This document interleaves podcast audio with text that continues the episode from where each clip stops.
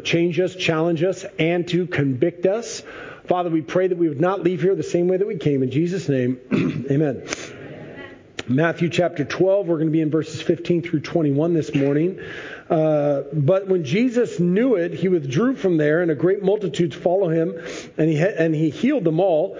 Yet he warned them not to make him known, that it might be fulfilled, which was spoken by Isaiah the prophet, saying, Behold, my servant, whom I have chosen, my beloved, in whom my soul is well pleased. I will put my spirit upon him, and he will declare justice to the Gentiles. He will not quarrel or cry out, nor will anyone hear his voice in the streets.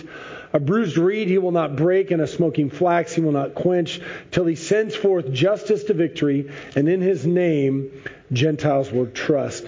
What's going on in this story is that Jesus has just got done with the teaching on the healing on the Sabbath, and what, what is happening is that Jesus is fulfilling Old Testament prophecy while simultaneously this story is starting to turn more towards the crucifixion.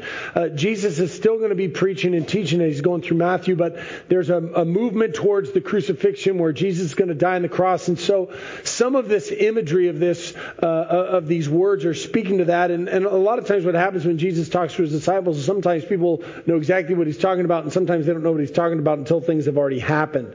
Now, we as Christian people are going through, I believe, the hardest time I've seen in my lifetime. Uh, I'm 46 years old and I've been serving Jesus for over 30 years.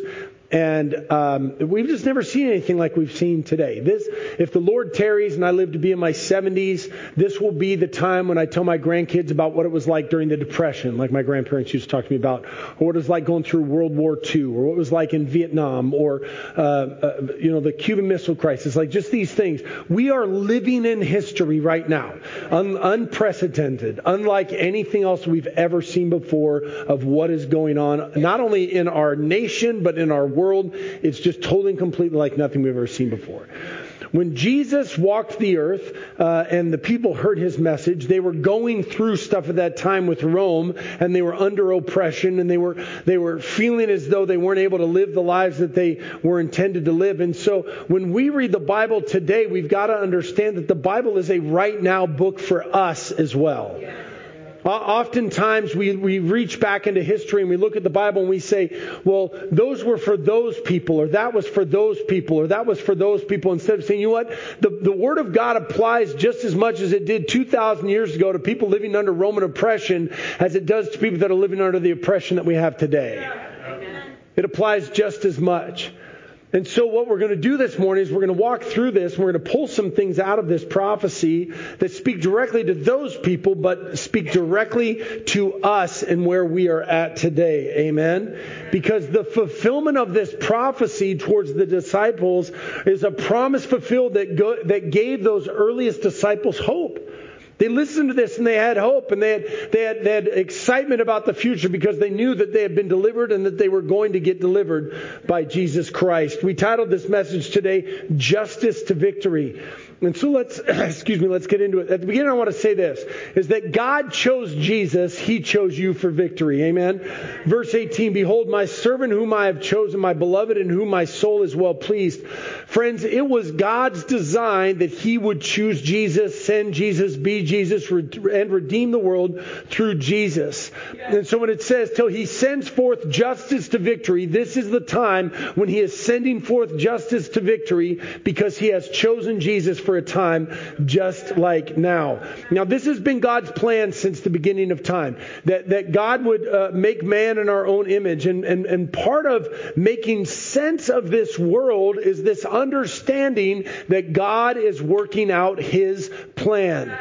But Jesus comes on the scene after there's been 700 years of silence between Malachi and Matthew. The Jews are under oppression. The Gentiles are under oppression.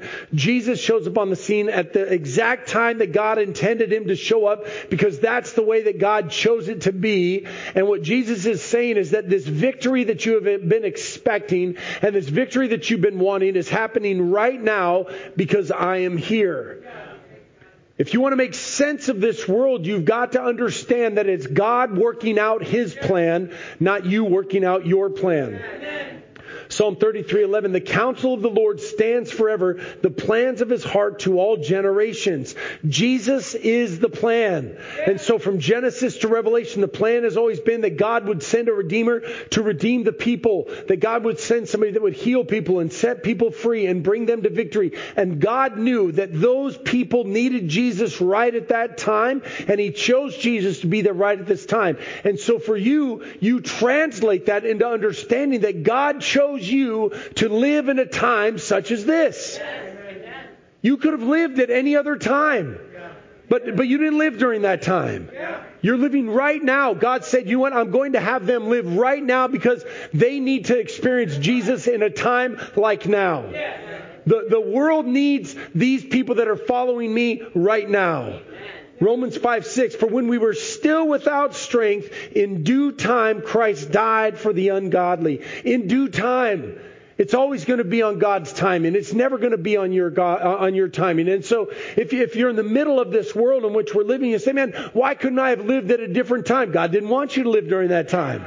He wanted you to live right now.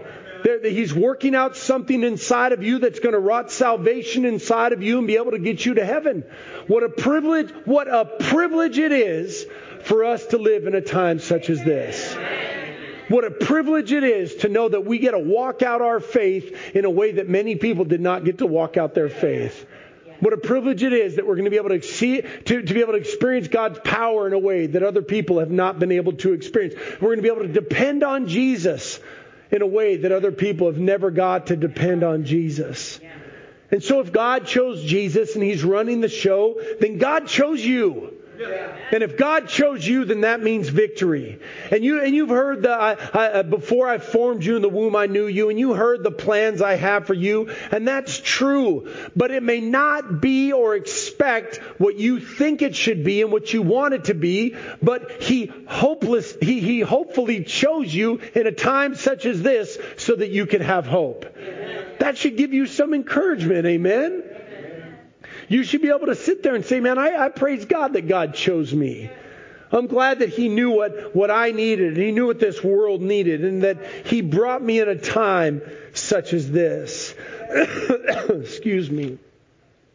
In Ephesians chapter 1, and I want to show you the scripture. In Ephesians chapter 1, verse 4, it says, just as he chose us in him before the foundation of the world that we should be holy and without blame before him in love, having predestined us to adoption as sons by Jesus Christ to himself, according to the good pleasure of his will. It was God's will to think about that before the earth was formed, God knew that he was going to choose you. God knew that your life was going to exist right now. God knew that you're going to have breath in your lungs right now now, before the foundations of the earth, before the earth was even formed, God saw you in his bosom. And you would say, How is that possible? It's possible because his name is God. That's what his name tag says. And so he can keep track of 7.5 billion people. He can take care of everybody. He can see everything. And you, in your finite mind, think, well, how's that possible? Well, it's only possible because of God. Amen? This should give you hope. You're not just some cog in a massive wheel. God knows you. He knows about you. Some, some of y'all are excited about that. Some of y'all are like, why am I even here? What's this guy talking about? Have you, have you guys just been walking in total and complete victory over the last few months? You guys are like, man, I'm just on fire about Jesus. I already knew this. Glad that you're telling me what I already knew. Friend, you are a chosen generation, a royal priesthood, a holy nation. The Bible says his own special people. And I don't know about you, if you don't want to hold on to that, I hold on to that. Man, I actually think I'm special. Some of y'all maybe don't think you're special, but man, I know I'm special. And I'm made in the image and likeness of God. I'm his special people, man. Now, here's the hard thing that people don't understand about somebody that actually knows the specialness that God has created in them. I don't think I'm more special than you. I don't think it's at the expense of you not being special. I believe that if you're walking with Jesus, pow, we can all be special. And I walk in that. Man, I look in this mirror and I'm like, man, God don't make no junk. Look at this. Killing it. Killing it. I know whose I am. I know who owns me. And it doesn't mean that I think I'm better than you. I'm just smart enough to realize that God don't make no junk. He owns me, and I love it. And, I, and I've sat in situations in my life where I think, man, how is it possible that I'm getting to experience this right now? How did I end up in this place right now? It's because God chose me for victory. Before the foundations of the earth, He said, you know what, I'm going to deliver this kid into victory. I'm going to let him experience my best. John 6:44 No one can come to me unless the Father who sent me draws him. John 15:16 You did not choose me, but I chose you. Deuteronomy 7:6 says a special treasure above all the peoples on the face of the earth. Are you reflecting on that? Have you, have you been giving yourself over to this fear and doubt that thinks that, man, I'm worthless and I'm no good and why am I even alive at a time such as this? Friend, there is such a spirit of suicide and desperation and depression that's floating around this earth right now. People have lost hope. They've lost the will to live because they had hope in things that weren't Christ. They put their hope in things that are going to tarnish, and these things are being taken away from them. And we, as the people of God, can be the standard bearers to say, God chose us for a time such as this, and I'm special, and I'm excited about the fact that Jesus chose me. Now, Jesus had the Spirit of God, and you've got the Spirit of God for victory. I will put my Spirit on him, is the promise of Isaiah. And it's the fulfillment found in Jesus that said, This is my Son in whom I am well pleased. And the Holy Spirit descended on him like a, uh, like a dove. John 1:32 and John bore witness saying I saw the spirit descending from heaven like a dove and he remained upon him now, we believe in the Trinity here Father, Son, and Holy Spirit. Uh, all in one, one and three, all co equal. Holy Spirit is God, as Jesus, as Jesus is God, as the Holy Spirit. They're all, they're all together. So when, when, when God says, I'm going to put my spirit on him, he's basically like, he's going to be me and I'm going to live in him because Jesus is 100% God and 100% man. I don't get to go, I don't have time to go into the teaching about the Trinity. It's on the website. Go and listen to it. But the point is still the same is that Jesus as 100% man, as 100% God, the Holy Spirit dwelt in him and on him and through him, and the things that he was able to do on this earth was through the power of the Holy Spirit. And, and, and when we see Jesus walking through the earth and doing these fantastic miracles, it was through the power of the Holy Spirit. Now, this is what's so great about that is that the God of this universe did not create you to follow his, his plan and have to do it on your own strength. Some of y'all are really excited about your own strength this morning. God said, thank you, Paul. At least he's with me. God said, I'm going to ask you to do something with your life, but then I myself am going to come dwell inside of you and be the power that you're going to need to be able to live this life that you're intended to lead. See, we, we talk about the hope of Jesus, and you say, Pastor, I don't have any hope. I can't bring hope into my life. My brain is a certain way, and my body's a certain way, and my feelings are a certain way. And God says, You what? My spirit is going to dwell inside of you and give you this power that's going to sustain you to be able to live this life that I'm telling, telling you that you're able to lead. Galatians 4 6 says, And because you are sons, God has sent forth the Spirit of His Son into your hearts crying out, Abba, Father. And when we cry out to God in faith, we receive that spirit of adoption, and His Spirit comes inside of us and helps us to live this victorious life. Yes. It's why the Bible says in Romans 8 9, but you are not in the flesh, but in the Spirit, if indeed the Spirit of God dwells inside of you. Now, if you say, Pastor, I don't know if I have that Spirit of God inside of me, I believe that the Spirit of God and the receiving the Spirit of God is more than just a like, hey, I read this and I believe this. I believe that the Spirit of God is actually the creative power of the Holy Spirit, God Himself, the one that created the heavens, the one that raised Jesus from the dead, comes and indwells inside of me and begins to take on possession of me and actually begins to live that Holy Spirit life through me and in me that's not of my own power. And it's more than just a thought, it's more than just an agreement, it's an actual physical, tangible, like, I feel the Holy Ghost on me. I feel his power inside of me. I feel his redemption inside of me. It's, it's an actual tangible thing. 1 Corinthians 3:16 says that the spirit of God dwells inside of you if you're a believer in Jesus. The Bible says that we are the temple of the Holy Spirit and that he lives in each and one of us.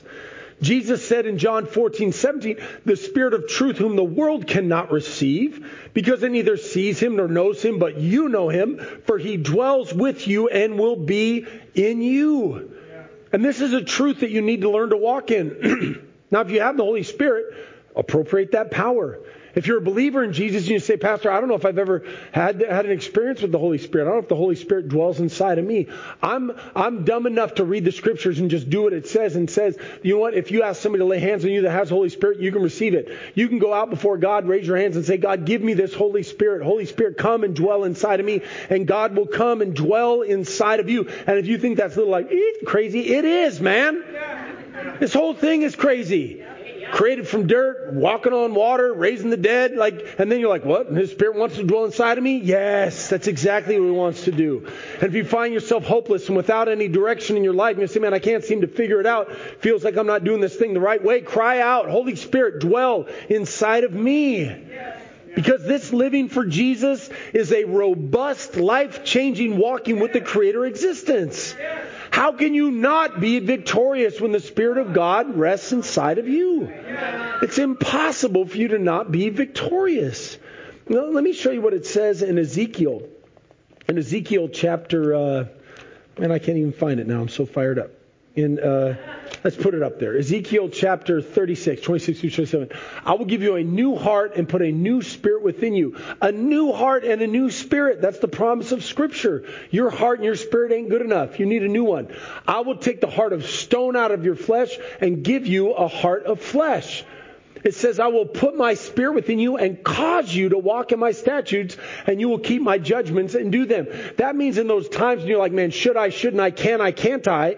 The Holy Spirit inside of you will actually make you do things that you're like, how is it possible that I'm not taking part in this that I used to take part in? How is it that I'm doing this action that I never thought I would do with joy that God is now causing me to do these things inside of you, inside of me? How is that possible? Now, as, as many of you know, my, my daughter went away this week to um, Bible school. And uh, I almost lost it right before first service because I was thinking about the fact that she's not here this morning. Well, she's a lot of joy.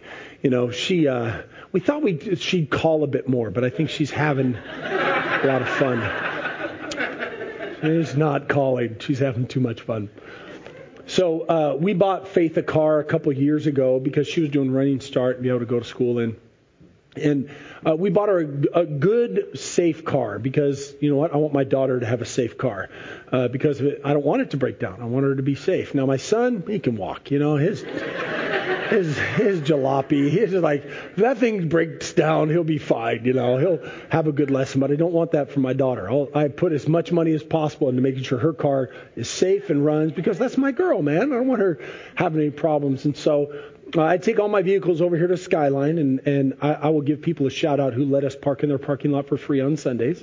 And so if you're looking for a new mechanical, John over here, he's uh, he's a good guy. He'll take good care of you. And so we first got the car, I was like, give me the rundown, and he you know fixed a couple things. And then I was like, we're, we're having all these problems with acceleration, and it's uh, you know how like sometimes, and I don't know engines, somebody like, oh, Pastor, you said it wrong. I'm a preacher. I'm not a auto mechanic. And so I was making the sound, you know, in acceleration, especially like going uphill. It's like valves or something. Is it valves? Is that what it is? I don't know. And so, and I was talking to him about it. I was like, man, it's making the sound going up. And he was like, man, what kind of gas you putting in? I was like, bruh, cheapest gas possible. He was like, that's your problem. He said, Why don't you go put in some high octane, high detergent gas and see what happens? And it literally took like less than one tank of gas, and then that thing's like, vroom, just like so, totally and completely different power. So what I had been doing is I was putting in the cheap gas without the high octane. And all he said was, you know what, if you put in the good gas with the good octane, it's going to change a lot of your problems. You don't have to fix anything. It's what you're putting into you that's going to change you. See, some of y'all, some of y'all live in that AM, PM, 87 octane life. Figuring, man, I, I, I'm, I'm saving 10 cents on the gallon instead of just being like, bruh, 92 Chevron high octane, vroom, vroom, vroom, you know what I'm saying? Why? Why? There's a sermon in there somewhere. Get some of that 92 octane high detergent Holy Spirit inside of you and watch how that eh, in your life just kind of like, man, I don't know why I'm just running better. I seem to be doing better with the Spirit of God inside of me. I seem to be able to do more and go faster and be able to have more. Now, Jesus' job was to declare justice. That's what it says here. It says, and he will declare justice to the Gentiles. Your job is to declare justice to victory. That's what we're called to do. Matthew 28, therefore go and make disciples, teaching them to obey everything that I have commanded you. That's what we're supposed to do. If Jesus was supposed to declare justice, we're supposed to declare justice as well. Now, I don't have time to go into it. That's not what the Lord told me to do this Sunday for this message. Uh, but, but I'm just going to step in the, in the ring for just a moment. Uh, this word justice is so overused in the world today. And, and many people think of the world's definition and not the Lord's definition. Biblical justice is justice of God Himself. God, the one that makes the decision. God, the one that sets the rules. God alone decides what is right and wrong because sinful man always changes what is right and wrong. That's why when you're trying to understand the word justice in a biblical sense, you cannot take man's laws or try to enact man's laws and say that they are justice because man is a fallible person that makes fallible laws. That's why slavery used to, used to be legal. That's why the Japanese internment was legal. Because man said, it's okay, we're going to have these uh, separate but equal laws, and say, because it is lawful, we're doing justice. This, this, is why you cannot use the world's idea of justice and put it on God's justice because that's not what God's justice is. If God created you before the foundations of the work and God uh, worth, uh, world and God chose you and God put a spirit inside of you, God alone decides what justice looks like and what it means. Now, man's justice may periodically line up with God, but man changes and God does not because God's justice will bring forth victory. Amen. Now, this word justice in my translation, the New King James Version, some of you uh, might see in your Bibles that it actually, instead of the word justice, it uses the word judgment. Because judgment is actually, I think, a better translation if you go to the Greek. Because in the Greek, the krisis, which is the word in Greek, it means a tribunal. Uh, by implication, justice, specifically divine law. And then it goes to say an accusation, a condemnation, a damnation, a judgment. Because what biblical justice is, is that biblical justice is a condemnation upon a person's actions or beliefs because they're not meeting God's holy standard. That's what biblical justice is. And so when the Bible says he came to preach forth justice, it's not that Jesus is going to come and make right the wrongs in society. That's not what it is. The biggest wrong in society that needs to be made right is that you were a sinner that needed a Savior. You were turned from God and you need to turn to God. That's what the gospel is. And so when we read this scripture and we say He will declare justice to the Gentiles, it's, it's not this idea of changing the way in which the world works. It is a condemnation. Now, uh, Jesus didn't come to make wrong things right. He came to condemn people who weren't doing things God's way. Now I'm going to say a mouthful here listen closely. Uh, I may need to repeat it, but it'll be online with my notes. The justice that, that Jesus brought wasn't distributive, reconciliatory civic justice that righted the wrongs of economics, housing, health, and representation. Memorize that. We want to say that again? I can't even remember it and I read it. But it's online. It wasn't distributive, reconciliatory, reconciliatory civic justice that righted the wrongs of economics, housing, health, and representation. This is why it's so uh, uh, important that we know what biblical justice is and we know what the gospel is because the true gospel of Jesus applies everywhere on the earth. You can't go to someone in the bush of Africa and preach the social justice gospel and say, be freed from your oppression. He'll be like, what oppression? I live out here in the middle of nowhere. That's why the social justice gospel is not the gospel. You, you, you can't go into the middle of the bush in South America and talk to somebody on the Amazon and say, well, you don't have adequate representation and Jesus came to give you adequate representation. Yeah. Like, huh? I'm out here eating bugs. I don't care about that. But what does translate is you are an offense to God. Yeah. You are a sinner that needs a Savior. You were born into sin and you're dead in your transgressions, and you will not make heaven unless you receive Jesus as Lord and Savior. And this was Jesus' mission to come and declare judgment to the Gentiles and Jews because they had turned away from God and that they were to turn back to God in repentance and receive Jesus as Lord. And so for you, it means that you must preach God's justice. And the justice is that you can be free from the penalty of sin through Jesus Christ. The Bible says in 2 Timothy 4 2 to preach the word, be ready in season and out of season, convince, rebuke, exhort with all long suffering and teaching. Titus 2:15 says, "Speak these things, exhort and rebuke with all authority. Let no one despise you." And friend, this is what we're supposed to do. And if you're not seeing fruit in your evangelistic efforts, it might be because you're not preaching the right message. You might just be going out and telling people that God loves them. And people say, well, that's nice, but my family loves me as well. You might be going out and telling people like God's got a plan for you, and, and they'll say, "Well, uh, okay, but I mean, I got a great marriage and a great house and a great car that runs." You might be going out to people and say, "You know what? You could be living a better life, and you're leaving now." And like, I don't need a better life. Like, I like my life. My life doesn't seem to have a problem. Yeah. I need. You say, "Well, you need peace." I have peace. I find it in something I smoke or drink or ingest or anything else. I don't need your peace. But the gospel of you are an offense to God, that you're dead in your transgressions. And that, that, that, the, the living that you're doing right now is not what God intended you to live, and you're not going to live eternally with Jesus unless you turn from your sins and you turn towards God. That's the gospel. See, the Bible encourages rebukes to get people back to where they need to be. It's always in love, but it's confrontational nonetheless. And some people like confrontation. I don't. Most people don't.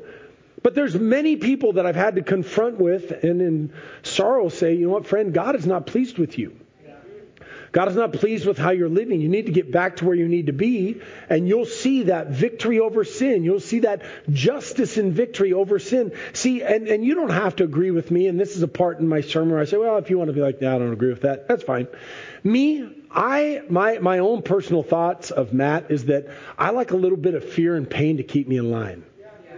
That's just the way that I am, man. I, I, I, seem to, like when I know that there's a punishment that I could get, or I know that a, a rebuke that I can get, like it keeps me kind of like, woo, ain't going to do that. Like I'm just going to kind of keep myself. Is there anybody else that's kind of like that too? Yeah, some of you are like, nope, I just want to be loved through it. Not me, man. I never saw lights from a police officer behind me and thought, he's coming to love me. I never thought that once. I thought, man, I should not have been doing what I was doing at the speed that I was doing it. And it was enough to keep me where I need to be. Anybody else identify with that? See, here, here's here's the thing. Like, we want to be a biblical church, and we say, man, we want to live according to the Bible. And here's what the Bible says. In 1 Timothy 5:20, it says, "Those who are sinning rebuke in the presence of all, that the rest may also fear." Do we still have that scripture up there? Those who are sinning rebuke in the presence of all, that the rest may also fear. Leave that up there, please. It, what, what, does that mean? That means if you did something bad this week that was against God and His Word, that we would have a portion of the service on Sundays where we would bring you up here in front of the church. And I would rebuke you and say, You are not living according to the Scriptures. And everybody else in the church would watch that person and think, I do not want that happening to me next week. It would, it would put a pit in your stomach. And if you were fighting with your spouse that week, like, you better stop that. Pastor's going to bring us up in front of everybody on Sunday. It would change you. And people say, well, that's kind of rude. It's kind of mean to do that to people, but is it? Because if you rebuke in the presence of all, the rest may also fear. Everybody else be like, man, we do not want to be on that rebuke. Honey, we've been up there every week. Please, this week we not be up there. I'm tired of it. You're going through it in your own life. You're like, man, I do not want to be on that three week plan, man. Let's just take care of it right now. If I was getting rebuked publicly, it would be justice and it would fear me into submission. And submission, my friends, is victory. Here's the next part of it Jesus didn't quarrel. You don't quarrel. if you know what quarreling means, it means arguing. Verse 19, it says, He will not quarrel or cry out, nor will anyone hear his voice in the streets. Now, what, what does that mean? Is that this is a fulfillment of Isaiah 53 7, uh, it says, He was oppressed and he was afflicted, yet he opened not his mouth. He was led as a lamb to the slaughter, and as a sheep before his shearers is silent, he opened uh, not his mouth. Now, what, what does that mean? Uh, sometimes people like to uh, paint this picture of Jesus being a rebel rouser to, to being uh, somebody who he just loved to go create problems and he was a rebel. That wasn't the nature and character and the spirit of Jesus at all. Now, Jesus was truthful and he said things that people didn't want to hear and he confronted people in love that needed to be confronted, but he was meek. He was not, he was not a, a person that enjoyed quarreling, that loved fighting, because that's just not his spirit. He said what he needed to say, but he never instigated a quarrel uh, because of who he was. Now, I'll tell you this that there's a fine line between truth and being quarrelsome. And if you don't know what that is, let me explain to you. Quarrelsome is fighting just for fighting's sake. Fighting, uh, quarreling is creating problems in your relationships or creating problems online just because you love a good fight and, and you just need something to be worked up about. And there's a lot of people that do this. You can read in any comments section and see people like, you really took that long to write something. No one's reading that, bro like at all. But for some reason, oh man, I'm to get them. Like, come on, man, you ain't to get nobody. That thing's gone in 30 minutes and it's on to something else, man. Just live your life. It's a fine line. Jesus didn't even fight crucifixion. He, he gave himself up for it. The Bible said that he was obedient even unto death. Now, now what does it mean to you? I, I think that you want to win. Like three people. I don't know. Who would like to lose? Yeah. Who would like to win? Okay. Everybody wants to be a winner. Everybody wants to win at everything. And, and, and people say, well, I don't like sports. It's not about sports. Winning is, hey, I got in on traffic early. Winning is, we got a, a seat at the table at the restaurant faster than somebody else. You're walking by like, boom, got that table. It's winning. Winning is board games, right? We're like, I'm going to destroy them. I don't care what happens to the relationship. Like when you play with my wife. We do board games at my at my house. We all like to win. And so what happens is, is that when you have this winner mindset, you, you, you, if you can't find other areas to win, then when you have an opportunity to enter into a, a, a quarrel with somebody, you just enter into it because you're like, all right, man, game on, let's go. I haven't been winning in my life, but this is an area where I can win. I'm going to fight this person over something that really doesn't matter that much to me, but I so desperately want to feel the winning that I'm going to destroy this relationship or destroy this person just so I can feel the win on the inside. It just becomes I'm not going to lose. And I will tell you as a Christian, we should be peacemakers. We should not be grudge holders. We should not be arguers. We should not be belligerent. That's not who we should be. If, if we're Christian people and we're walking with Jesus, like, and Jesus wasn't quarrelsome, why do we fight, man? Why do we argue? Like, why, why, do, why do we argue with people that are in our church? Or why, why, would you, why would you waste one breath arguing with your spouse? Why? This is this is your treasure. This is who you live with, and you want to. This is where you want to create the biggest problems is with your spouse and with inside of your church. Remember years ago when we first moved into the building, I made a decision that I didn't want uh, women wearing skirts when they were up on the worship team. And people say, "Why are you being so legalistic?" It's not about legalistic. I just don't think it's a good look for you to be down, them to be up, and the skirt to be short. I'm just like. Come on, man, wear something a little bit longer or throw on some pants. If you think that's legalism, go find somewhere else to worship. But I, uh, I, and, and so we had this, and it wasn't like, you will do this. It's like, eh, this is kind of what we're going to do moving forward because you came from the warehouse that had a flat floor, and it didn't matter back then because you couldn't even see the worship team because the ceilings were so short. and, uh, and so this one gal took issue with it, and this was the hill she was going to stand on to fight everybody and everything. And so, in good Christian fashion, she imprinted it upon my wife that she was angry with Crystal because I made a decision, which was very interesting to me. And so then she was all worked up and you know how people get. And so then we're like, you know we need to meet with her and just kind of talk to her in love. And she's like, man, where are you at? And I'm like, I don't want to argue with you. I don't want to fight with you. I just want to like, can we talk about this? We move together in love? And this gal was like, I'm not meeting with Pastor Crystal. I got nothing to say to her. And then like come to church on Sunday like fee fi fo fum. And I was like, Like, come on, man. You're like, we're to go to church together for the rest of our lives with you being upset about my wife because of something we said about what you can wear on a worship team? And, and she literally, like, avoided us for weeks because she didn't want to talk to Crystal about this. I was like, you know, man, I don't think this is going to work out. And actually, they ended up leaving the church over it just because this is the kind of stuff that people leave churches over because they just refuse to have a conversation. He's refused to say, like, man, can we talk about this? Can we just, like, work things out in love? You know, I'm supposed to go to hell. You're supposed to go to hell. Let's work these things out together because it's probably not that important anyway. Not some people. People like, game on. This is the time that we're going to fight. I don't get it, man. I'm not a fighter. I'm just not. I don't get it. Like it makes my stomach hurt. I can't get work done. I can't sleep at night. I, I don't love being at odds with somebody, but there's some people out there that just like, man, the more division, anger, and frustration they create, the warmer it makes them feel. I don't get it, especially as a Christian. If you're holding something towards someone in this church, meet with them and make it right, man. We don't need that here at all.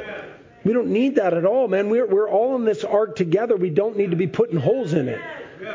We don't need to. We need to walk together as Christian people in love. And, and, and going back to my relationship with my, my wife, man, I, uh, me and my wife don't fight in our marriage. We don't do that. People say, you guys don't fight. We have disagreements, but we never fight. And, I, and we've never said anything to each other over 23 years that we regret saying to each other. If you say, how is that possible? Because we're Christians and we hold our tongue and we don't say things that hurt each other because I'm planning on being with her for the rest of my life and I don't want to have to look at her after something I said and have to deal with it for the next 20 years. I mean, it's easy to destroy somebody. You just don't take that when it happens, man. When the Bible says Colossians 3:8, now you yourselves are to put off all these anger, wrath, malice, blasphemy, filthy language out of your mouth. That's a real scripture that has real application to you in the church, in your relationships, and everybody that you deal with.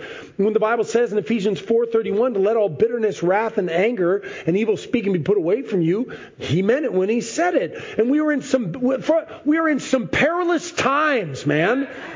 This is the this is the worst times that I've ever experienced. Can we walk through it together without fighting? Can we walk through it together without being angry? Now, some of you would say, man, there must be something going on in the church. There's nothing going on in the church, and that's the way I want to keep it. There ain't nothing going on. So it's easier to talk about it when it ain't going on. Make you check your heart and be like, man, is that me? Is there something going on with me? Yeah, check your heart, man. If it is you, then get right with Jesus. If you're fighting in your marriage, it needs to stop. Just stop, man. If you're fighting in some relationship, stop. Figure out why you're so upset and then deal with it. Just deal with it. I'm sorry you got hurt. I'm sorry you didn't get this when you were a kid. I'm sorry, but it's not my fault. It's not even my job to fix you. Go to Jesus and say, Jesus, fix this inside of me. Help me from being so angry and frustrating and frustrated. Help me to change my life, Jesus. Just go to Mr. Jesus and he'll fix it for you, but get before him. It's not an excuse to be a jerk to your spouse or to me for that matter. Figure out your problems. 1 Peter 4 8, and above all things, have fervent love for one another, for love will cover a multitude of sins.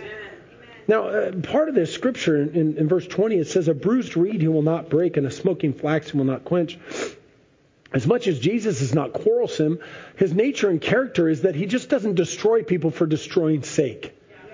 It's just not what he does. And, and, and so when the, when the scripture says uh, a bruised reed he will not break, that means the reed is starting to break, but he's not going to go so hard on it that the thing's going to break. If it says a smoking flax, he will not quench. That means if something's just got embers of starting the fire to come back, he's not going to quench that and put a, a, bunch of water on it and put out that fire. And so for us, uh, part of what keeps us from being quarrelsome is that, man, you never know where somebody is at. You never know if you're going to be the one that's going to break them. You're never going to be the one in, in this uh, overly depressed, suicide prone area that we live. That people like, man, I don't have a reason for living anymore. And somehow because you wanted to be the quarrelsome person that broke the reed and quenched the flax, and you thought, like, man, I'm going to win at this one today. Man, who cares? Quit thinking of yourself more highly than you ought. Consider others better than you. Just live in love and just forgive people and make things right. Don't live with such a quarrelsome attitude, man. I hate fighting. Here's the last point Jesus will eventually win. You will eventually win. You're going to win, man. says at the end, till he sends forth justice to victory, and in his name Gentiles will trust. Friend, this justice that he's going to send forth and has sent forth is the victory that overcomes the world. The victor that we have in Christ Jesus to overcome sin and live eternally. I don't know if you noticed the name. It's called faith and victory here. It ain't doubt and defeat. That's not what we do here. We live in victory because I believe in victory. I believe that God has ordained us to walk in victory. That's what I believe. God chose you. He put His Spirit in you. He has you declare His justice. He helps you to not fight, and His justice is victory. Friends, we are the fruit of this promise. We are the ones that get to experience this victory right now. Now, I will say this because you start to talk about victory, and then people think, well, my victory doesn't look like this. The Bible never promises that the victory will look like how you want it to look. It promised that you will be victorious over this world. It means that sometimes you don't get what the world gets or have what the world has or, or do what the world does, but somehow you're just above it and you're like, man, I'm special, I'm chosen, and it may not look like what I want it to look like, but I am victorious over this. Amen. 1 Corinthians 15, 57, but thanks be to God who gives us the victory through our Lord Jesus Christ. That means if you're walking through a situation that might be perilous, you can still smile and be like, you know, man, it's fine. I don't care. I'm victorious in Jesus. People say, man, shouldn't you be upset about this? Why would I be upset, man? I'm chosen. I'm redeemed. I'm on, I'm on, a, I'm on a train to glory, brother. I'm just passing through, and this is just a minor setback. Not even going to worry about it. And it may not be deliverance. You might have to go. You might have to go through something as a Christian. But it's His sustaining power that will take you through it. The Bible says that we should rejoice that we share in Christ's suffering. Again, what a treasure it is to live in a life right now. This is the right now that we get to live this life and say, you know, man, I'm glad I'm going through some stuff, man. I'm glad I'm experiencing Jesus because if the Lord tarries in 20 years from now, we're looking back in the 20s and all the kids are like, man, life is so hard. Man, you ain't seen nothing. You should have been alive in 20 and 21. Hopefully not 22 or 23, but in the earlies of the 20s, man, it was like nothing else. But you know, we were at church, we were walking in victory. People lost jobs and people had to make some life adjustments, but we didn't care because we were walking with Jesus, man. We were experiencing his pleasure and his power, and we had the Holy Ghost living as we had amazing church services in that time. Things, people's lives were changed, man. People were getting saved and set free and filled with the Holy Ghost, man. It was a great time to be alive. Grandpa, why don't we live a life like that? Because you guys are soft and weak.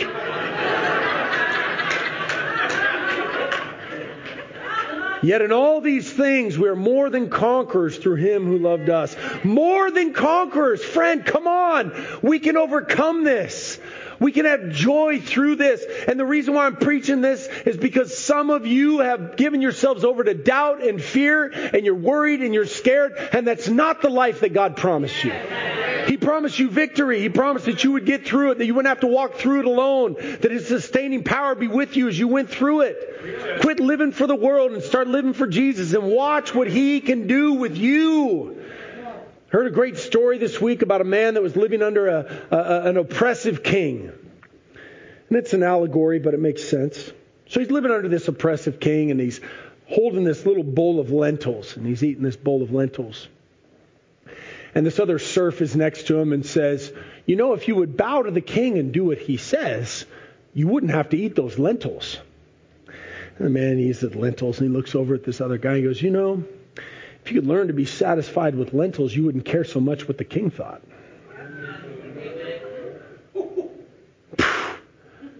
Some of y'all are just like, man, I'm tired of the lentils. Man, eat some lentils for Jesus and just be good with it, man.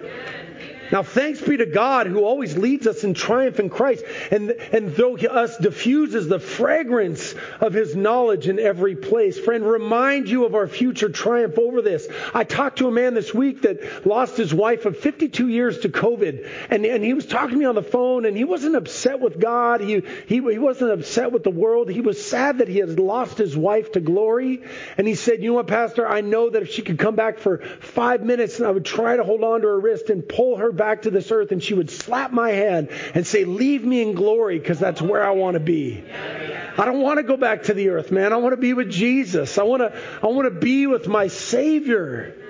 Romans 8:31 What then shall we say to these things if God is for us who can be against us Jesus said, These things I've spoken to you that in me you may have peace. In the world, you're going to have tribulation.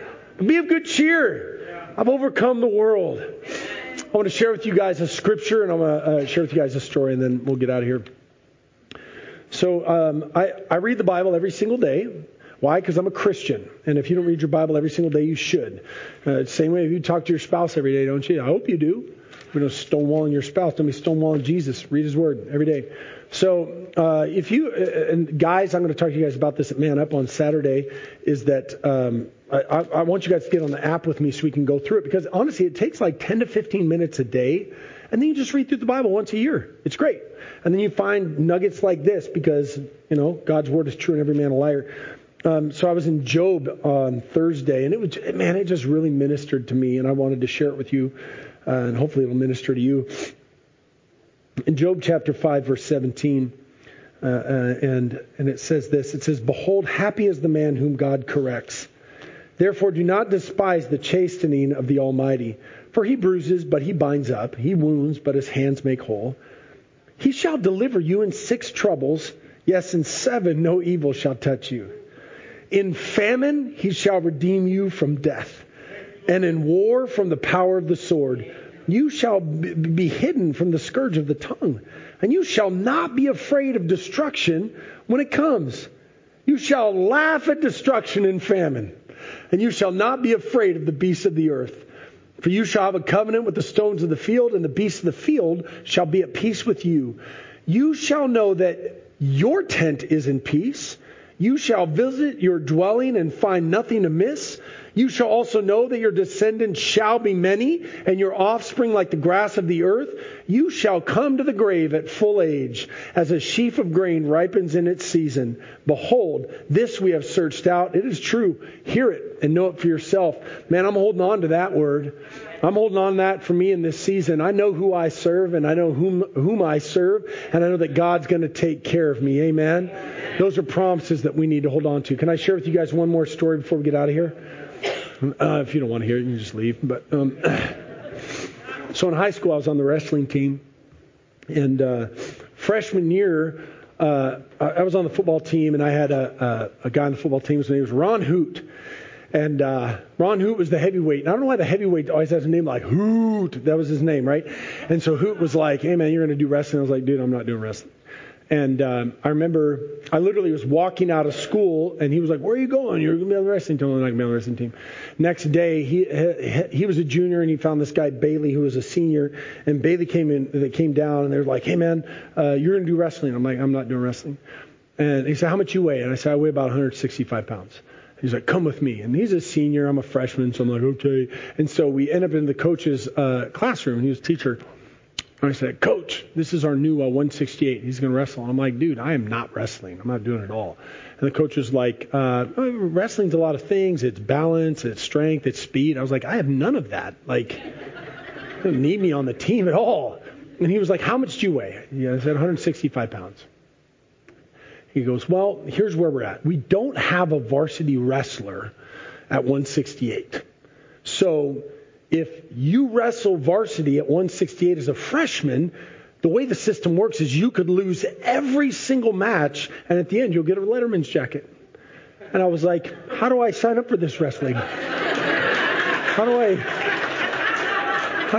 Freshman rocking that Letterman's jacket in high school? Like, that's status, bro. And so, true to form, man, I lost every single match that first year. I didn't win one match my freshman year. And you ask anybody, I'd get up and I'd be shaking their hands, and be smiling, giving them hugs, like, hey, thanks, man. They'd be like, why are you so excited about losing? Because I know I'm getting a jacket at the end of the season. I don't, I don't care whether I win or lose. I, the outcome has already been determined, and I know that I'm going to win. So why do I care what's going on around me?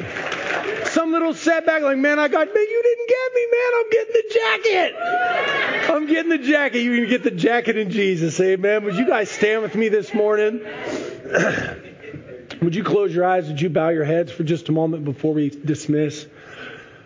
The most important part of the service is right now, and that's when we want to ask you if you are ready to become a Christian. And what that means is quite simply either you are living for Jesus or you are not. Either you've given life to Jesus or you haven't. And the, the offer of Jesus that you can be set free. You can be set free from the law of sin and death. You can be freed from your sins, free from the penalty of sin. And Jesus just says, Would you come to me? Would you just come to me? And if you've never made that decision before, if you've never said, Man, I want to follow Jesus, and this is your very first time, I want you to raise your hand right now and say, That's me. I want to give my life to Jesus. Is there anybody that needs to make that decision for the first time? Hand held high. Now, at our church, we, we believe in rededication. What that means is that maybe you've given your life to Jesus before. Maybe it's been weeks or months or years, but you're in a bad way. And You're like, Pastor, I am so lost. And I've been wanting to come back to Jesus. And today you want to come back and you say, you know what? I'm ready to come back to Jesus. I want to live for Him. I want to live for Him and no one else. I'm not, and this isn't superstition. This isn't like, man, I'm going to raise my hand today and I'm going to go back to filth in the afternoon. Nope. Direction change. Walking with Jesus. If you want to make that declaration this morning, I want you to raise your hand right now and say, That's me. I want to rededicate my life to Jesus. I see that hand. Is there anybody else?